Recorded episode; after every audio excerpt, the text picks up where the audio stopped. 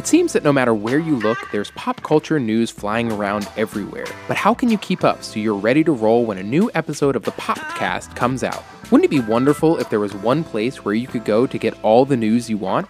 Then boy, do I have good news for you, because Flipboard is here to help. Flipboard curates the world's stories so you can be smarter in your work, life, and play. Choose from thousands of topics to personalize Flipboard and get the latest stories from the best publishers and experts delivered to you 24/7. Used by millions of people every day, Flipboard is how people move themselves and the world forward. Get started now at flipboard.com. That's flipboard.com. Hello, welcome to episode 8 of the PoppedCast, the pop culture podcast from Vernacular. I'm your host, Josh Goldman. Each week, we will dive into the latest in pop culture with our 3 regular segments. First, the snack bag, where we cover some smaller stories from the past week. Second, the marquee topic, where we dive in depth into one pop culture story or event. Third, the teasers, where we give our suggestions for pop culture content you might have missed but should definitely check out. I'm joined today, as always, by my co-host and wife, Maureen. Maureen, how are you? Hi, I'm great. Maureen, we are also joined tonight by a pile of dirty laundry. Yeah, and our cutie cat who's currently burrowing under a blanket on our bed like a little angel. This is week 2 that Oliver has been allowed into the room while we record, and so far, he is proving Maureen right, that he is behaving. Also, shout out to our pile of laundry because it's proving a very nice stand for my computer with all my notes on it, so I'm really into this setup. Maureen, how is your week going so far? Good. You appear to be getting a little bit of a cold. I am getting a little bit of a cold, but I'm chugging Emergen-C like it's my job. I'm going to go to bed immediately upon wrapping this podcast. Wouldn't it be great if Emergen-C sponsored this podcast? Oh, please, just sponsor my life. I've loved you for 10 years, 12 years, really. I discovered you in college. What if every week we just set a new product and ask them to sponsor us? That'd be good. Maybe one would actually sponsor us. Stay tuned. So just to set the scene for you guys, Maureen has rejected the tiny table that we used last week. We are back propping our equipment on an ottoman. I'm on the floor, Maureen's very comfortably. She is dressed to the nines. She is in long pants, a long sleeve shirt. This is an audio show, no one cares. And a blanket. But I'm in freezing in here. I'm in shorts and a t-shirt. I don't agree with that assessment. But anyway, she is getting sick, so maybe that's... Okay, that's Josh, the reason. Let's jump into pop culture and talk about how I made all your dreams come true and we went to the movies on Saturday. You make my dreams come true. Ooh, taking a page out of my book. That's right. Also, my mom helped because she watched Caleb. Yes, Maureen's mom watched Caleb, so we were able to go see Mission Impossible: Fallout on Saturday. Thanks, Mom. This was a great treat because not only do we not see a lot of movies in the theaters, we rarely see them the opening weekend, but we did get out to see this one, so thank you, Maureen, for letting us go see that. Maureen, what were your impressions? I loved it. I thought it was very entertaining. Tom Cruise, as we discussed last week, looks amazing. Yeah, he really does. He's incredibly fit. He runs like a freak show who's like the most athletic person you've ever seen. His stunts were phenomenal.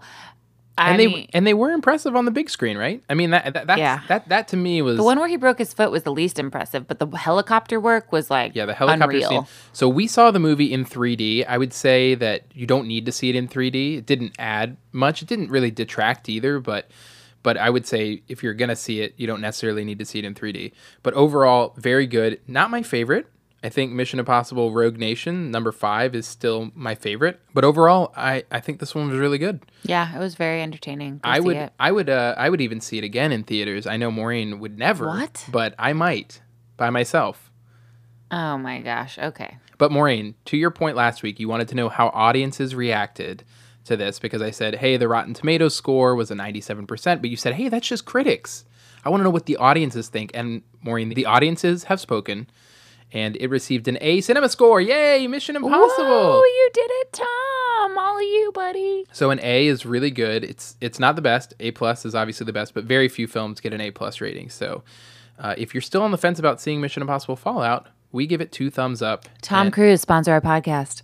Oh, man, that would be good. All right, let's jump into the snack bag. So the first topic tonight is about a new-ish song that has just broken some records. So Bebe Rexha has a song called Meant to Be featuring Florida Georgia Line, and it has now broken a new record on Billboard's Hot Country Songs chart. It's been #1 for 35 weeks. 35 weeks. It breaks the record set by Sam Hunt's song, Body Like a Back Road. Whew, that's an interesting title. That's a good song. Yeah, okay. But the title is weird. Bryce Harper loves that song. You should love that song because Bryce loves it. Yes, I'm a big fan of the Washington Nationals, and Bryce Harper is one of the players. He likes that song. Anyway, Maureen, what are your thoughts on this song? 35 weeks, that's a long time. That's more than half the year for it to be #1 on a chart. What do you think? Yeah, I think a couple things. One, the song itself, totally fine. Like, I wouldn't turn it off when it was on the radio. It's catchy. You know, like, listening to it, I'm like, okay, I can get behind this. I don't, like, love it. It's never going to be my anthem or, like, my ringtone before we just had everything on silent. But it's totally fine. I can see why it's catchy and why it's popular. That being said, the music video, which was in this article that we were reading about it breaking the record, the music video is atrocious. I mean, again, the song's great. The music video, the story makes no sense. They have Bebe, like, hitchhiking. First of all, every shot she's in, her boobs are completely, like, visible. Like, they're just hiking up. I mean, it's just not appropriate. It's not tasteful cleavage. And she's beautiful. She's a beautiful girl. And they just have her looking a little trashy, in my opinion. And they have her hitchhiking. And I'm like, this doesn't make any sense with what the song's about. Like, if it's meant to be, let it be. Like, what? While you're hitchhiking? And then at the end, she's waiting tables. And there's a scene of her next to an amp, like, rocking out in her waitress uniform behind the diner. It's all just very confusing. So, music video, totally lame. Song, you know, fine. Maureen, my thoughts on the song... I don't know. I don't listen to much country music anymore. I used to be more into it. But is this typical of country music? I mean, the voices from this band, Florida Georgia Line, they are not good. I think that is... It's almost that's fake. An opinion. They're a little twangy. It's almost... But that's a style. But twangy, I don't mind. It almost sounds fake. It almost sounds like they're not from the South. They're not really from the Florida Georgia Line. Is that where they're from? I don't know where they're from. I mean, you would assume based on the band's name. I think they're definitely from the South. But it just almost sounds fake. It's not something I would want to listen to over and over. Certainly not for 35 straight weeks. Well, everyone else does, so. Maureen, our second snack bag topic this week. You're familiar with the Guardians of the Galaxy movies that we've talked about on the podcast before, directed and written both by... this man named James Gunn. Oh, I didn't know he wrote them. Yeah, he co-wrote the first one, and he wrote the second one solo. His brother, Sean Gunn, is on one of your favorite shows, Gilmore Girls. So anyway, in the news the past couple weeks, some of his tweets from 2008 to 2012 have resurfaced. And, you know, for people who tweet a lot, these get really buried on the site. But basically, he had some tweets... back in the day that made light of pedophilia and child abuse. And of course, as in this day and age usually happens, there was this huge outrage and backlash. He issued an apology. Disney promptly fired him from Guardians of the Galaxy Volume 3, which he wrote and was about to start directing in January. And then the most recent news is that the main cast from the film, so that's Chris Pratt, that's Bradley Cooper, that's Zoe Saldana, that's Dave Bautista, Vin Diesel. All of these people came out and said, actually, we support him. We think that we certainly don't condone what he said, but people make mistakes, people change. And the cast's letter is beautifully written, by the way. It is very, like, thoughtful and they make it clear that they do not support what he said, but that they support him as the person he is today rather than, what was it? How many years ago? Almost 10. Yeah. So anyway, their letter is worth reading. I thought it was beautifully written and beautifully said. Maureen, I want to ask you. I want to ask you. Okay. So you said to me before we started recording that obviously some of the stuff he said is just not good. Yeah. I'm looking at them again now. But... it's gross. Like, it's really... Now, I don't think I don't get the sense from reading these tweets that he is, like, endorsing pedophilia or anything like that. I feel like he is saying gross, disgusting things that involve inappropriate situations with children, and like he's trying to like, I don't know, make a big splash on Twitter. It's gross. If I were Disney, I would not want him, you know, on the payroll. Now, that being said, he has come out, the director himself has come out and said, I'm so sorry. I was at that point in my life, I was making, you know, bad decisions, and I was just trying to make a statement. Like, I was trying to be provocative and whatever. And that's not who he is today. And I get that. So I'm a little torn. I think from my perspective, when you are putting things out on social media, I mean, we know in this day and age that that stuff doesn't go away. And what you put out is a reflection of who you are, and it's a time capsule. So I think the fact that, and if it was 10 years ago, that was like 4 years after Facebook started. This was like in the social media. It's not like it was brand new and he didn't know this would be, you know, I don't know. I cannot imagine personally ever putting out anything that inappropriate. I think what's interesting, though, is that there had been a lot that came out that said Disney actually knew about this when they first hired him, that he sort of made them aware that he'd made these comments, or that someone made them aware. And then all of a sudden, when they were sort of dredged up now, that's when he was let go from the project, and really they severed ties with him. So I don't know. It's so tricky. I just have to agree with you. Like, nothing that you put online will ever go away. Honestly, if you're a celebrity, if you're anybody who's ever posted something like this, why do you not just go on now and just delete it? I mean, if you don't really believe that's who you are, then just go on and delete it. I just do not understand, especially these people with agents and managers and publicists, how this stuff gets left online. But okay, don't post it to begin with. No, that's true. I going back and deleting it, I'm sure there are, you know, the time machine apps and all of these things that could go back and people could get screenshots of it or whatever. I'm sure there are still ways for people to narc on you. This is not even like borderline inappropriate content. It's like inappropriate. Yeah, we're not going to repeat it on here because it's just certainly not appropriate. The article that we'll link that is from The Verge has a link to these posts if you want to read them. Yeah, I think we're both in agreement. We certainly don't condone what he said. We would never condone what he said, but Disney's in a tough position here. I mean, they are... Well, and people can change, so... I think that's the biggest thing. Like, when you think about these people who maybe posted something 10 years ago and it gets brought back up now and someone's fired over as a result of something they did in the past, where do we draw the line with people in terms of saying, oh, I've changed? I mean, are they just saying it because it's convenient? I also think it's very important to note here that this was not... actions, right? Like, this was not like he did not assault or molest or he didn't hurt anybody. Right, they were just provocative messages. Right, exactly. But I would say put out less crappy content, everyone, and let's start with, you know, being good people. All right, Maureen, our final snack bag topic this week is only sort of tangentially related to pop culture, but I wanted to bring it up because this story was so fascinating to me. There was an article that came out on the Daily Beast earlier this week, written by Jeff Maish, and it is entitled How an Ex-Cop Rigged McDonald's Monopoly Game and Stole Millions.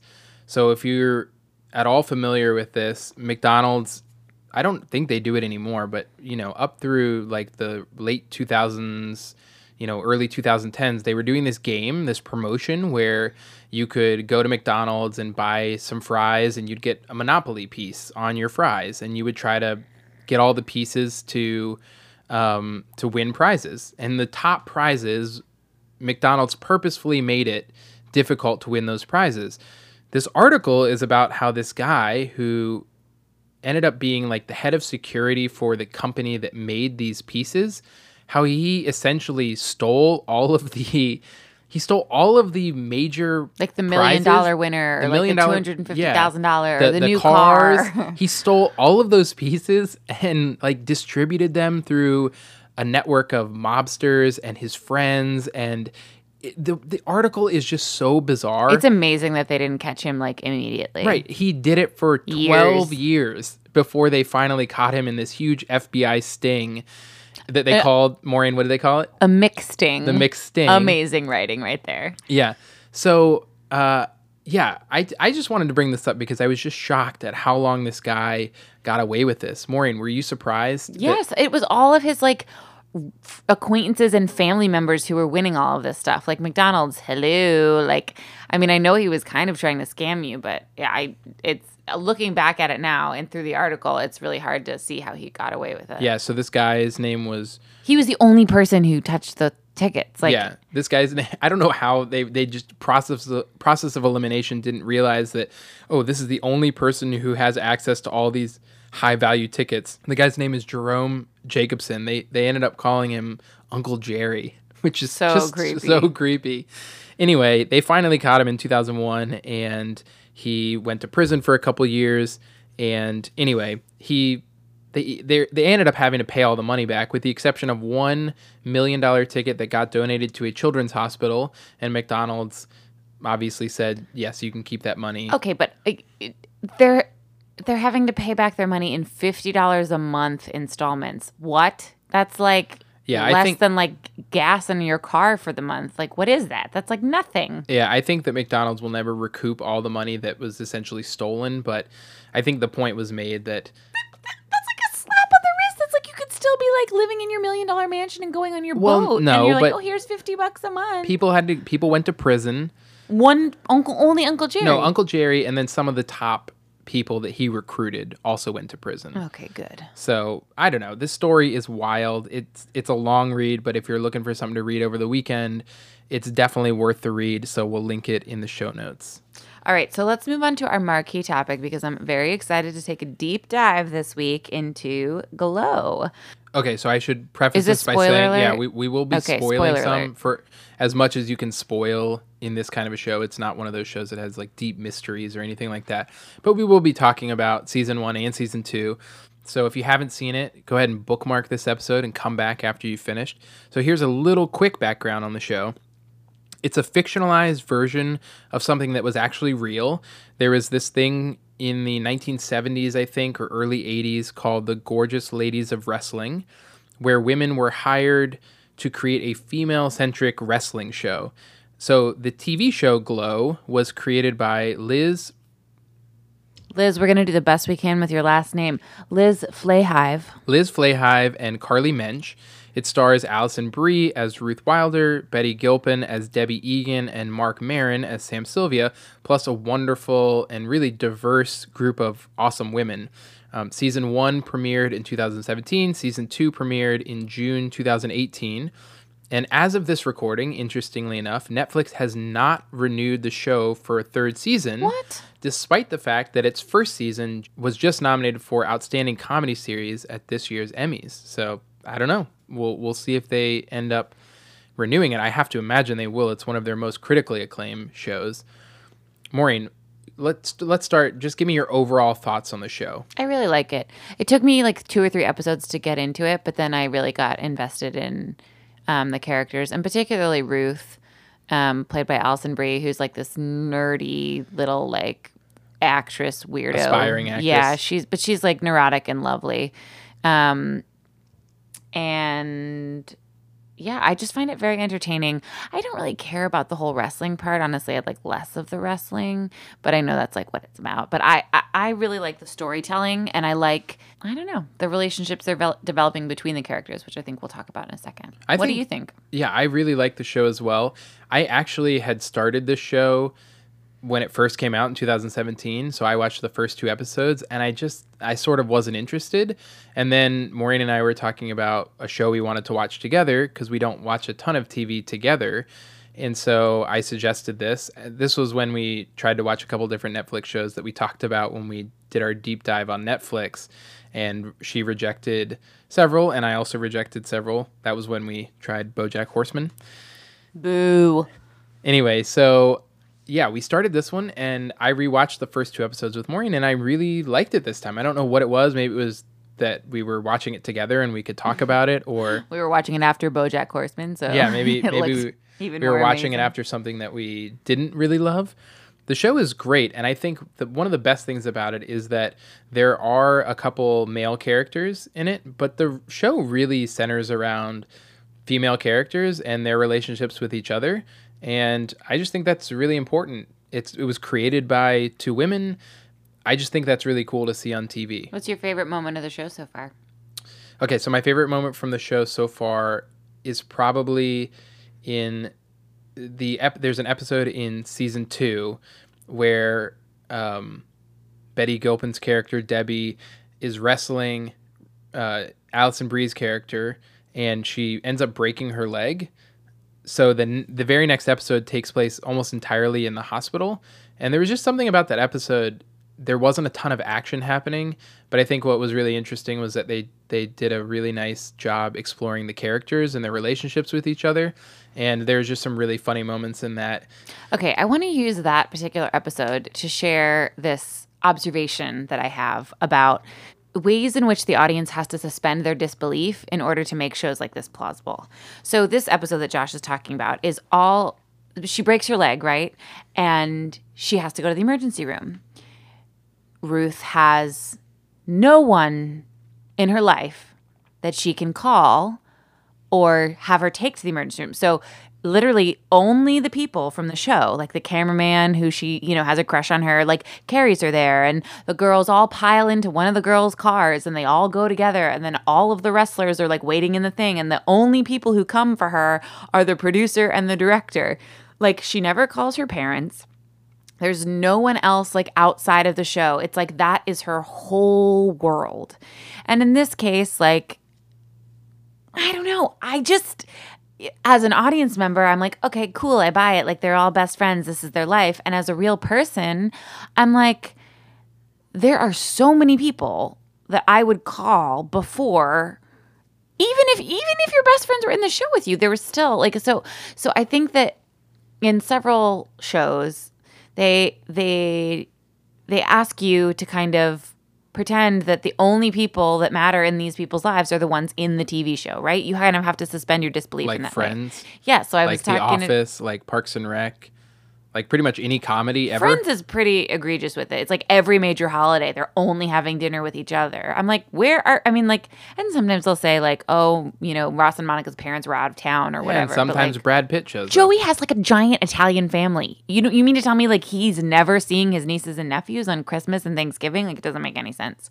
But in these shows, it's like the friends become the family. They become the entire, like, network. And this was just, in my mind, a perfect example of, like, wait a minute, where is her family? And even if they don't live there, doesn't she need to call them? Or, like, no, the producer paid her insurance. Like, it was just, like, it's very interesting to me. Like, you have to remind yourself, because I think as an audience member, I tend to get, like, oh, well, how is my life like that or whatever? But, again, this is not reality. It's fictional TV.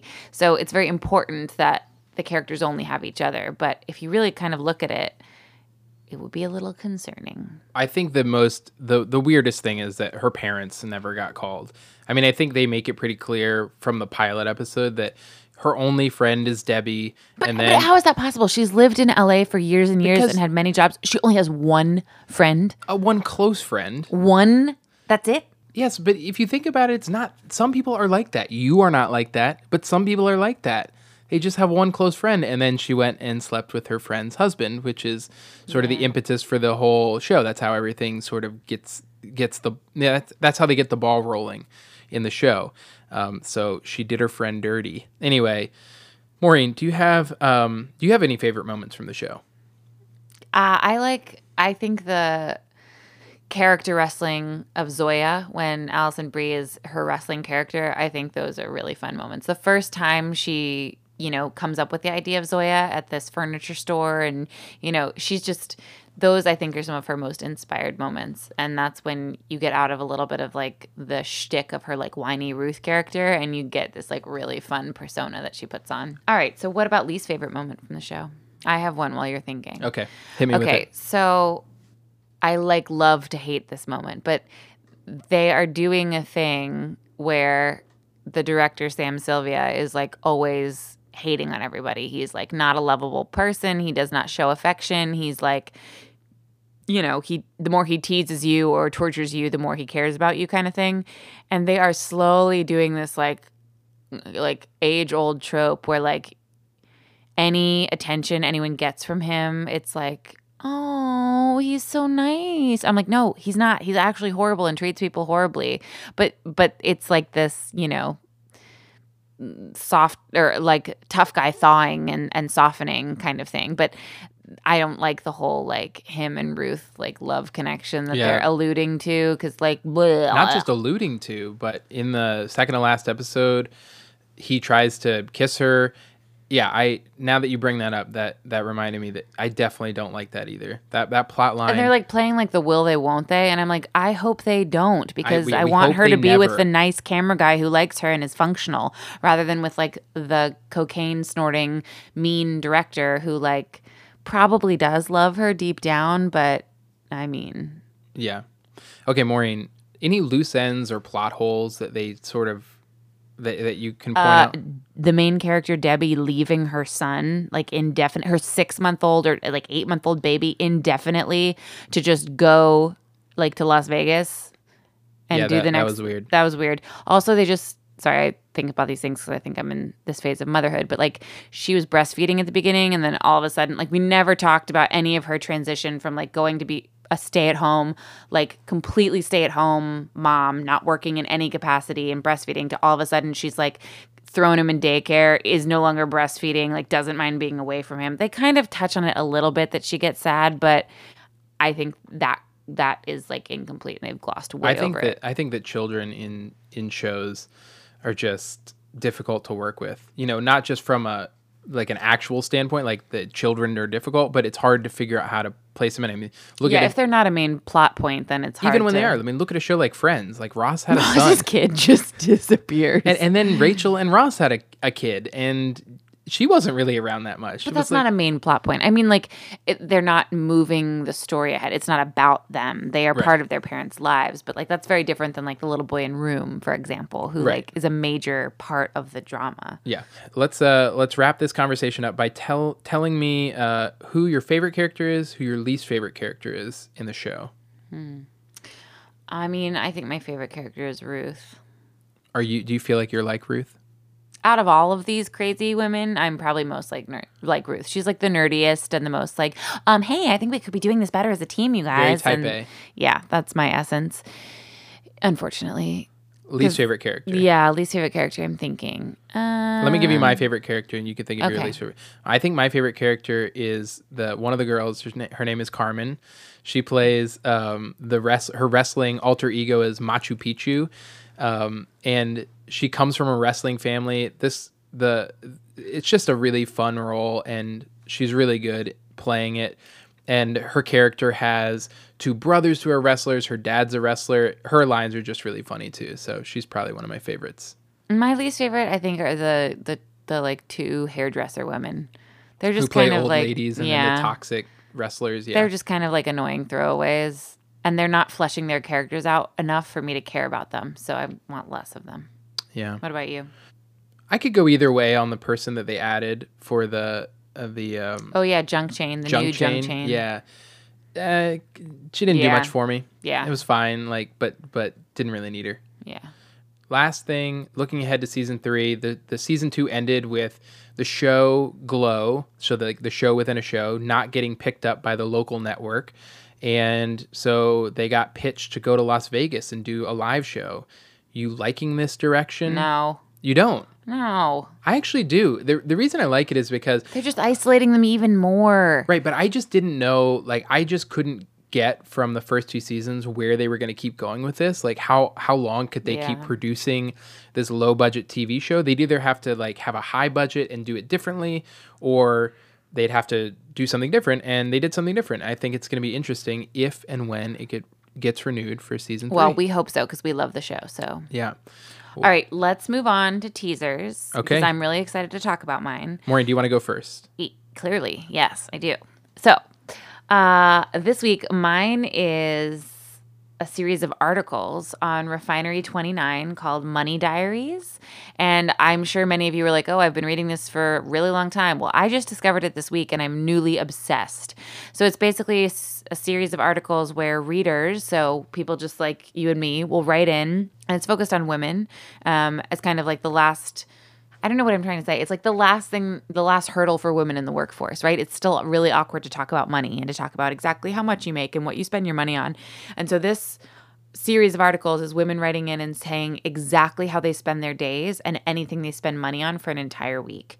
And it's fascinating to learn about people's, like, I love learning about their schedules, as in, like, what time do they wake up? What is their morning routine? Like, when do they get to work? When do they leave work? Like, how do they balance working out?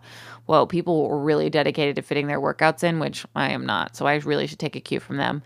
And then they say exactly how much money they spend and what they spend it on. So I would definitely check it out, refinery29.com, and you can search for Money Diaries. Josh, how about you? My teaser this week is a Netflix original series, Jessica Jones.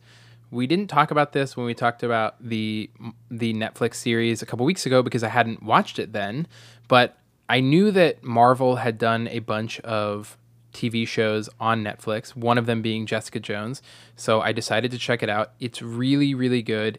It was created by Melissa Rosenberg, starring Kristen Ritter, who you might remember from Breaking Bad if you watch that. She was also on a short-lived TV show on The Bee and Apartment 23. She's really good, and also stars David Tennant, who was on Doctor Who for a while. The show is like not anything you would expect from a Netflix show. It's sort of like noir based. Jessica Jones is a private investigator, and a figure from her past, David Tennant's character, who's called Kilgrave, he comes back into the picture in the first season. Kilgrave, yeah. I mean, it's based on a comic book, so you can imagine that the character names are a little strange. But anyway, the show's really good. It's really well done. It's another female-centric show, and I definitely think it's worth checking out. So it's on Netflix. Season 1 came out in 2015, won a Peabody Award, which is pretty impressive. And Season 2 came out, I believe, in 2017, and they're working on Season 3 now. So check it out. Awesome. So that's our show for this week. Thanks for listening. You can leave us feedback, comments, or questions on each episode by going to vernacularpodcast.com/PoppedCast. We would love to hear from you, and we would especially love to hear what you want to hear about on the podcast.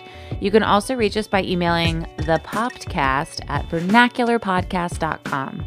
Please also subscribe so you don't miss any episode. We put out a new one every Friday.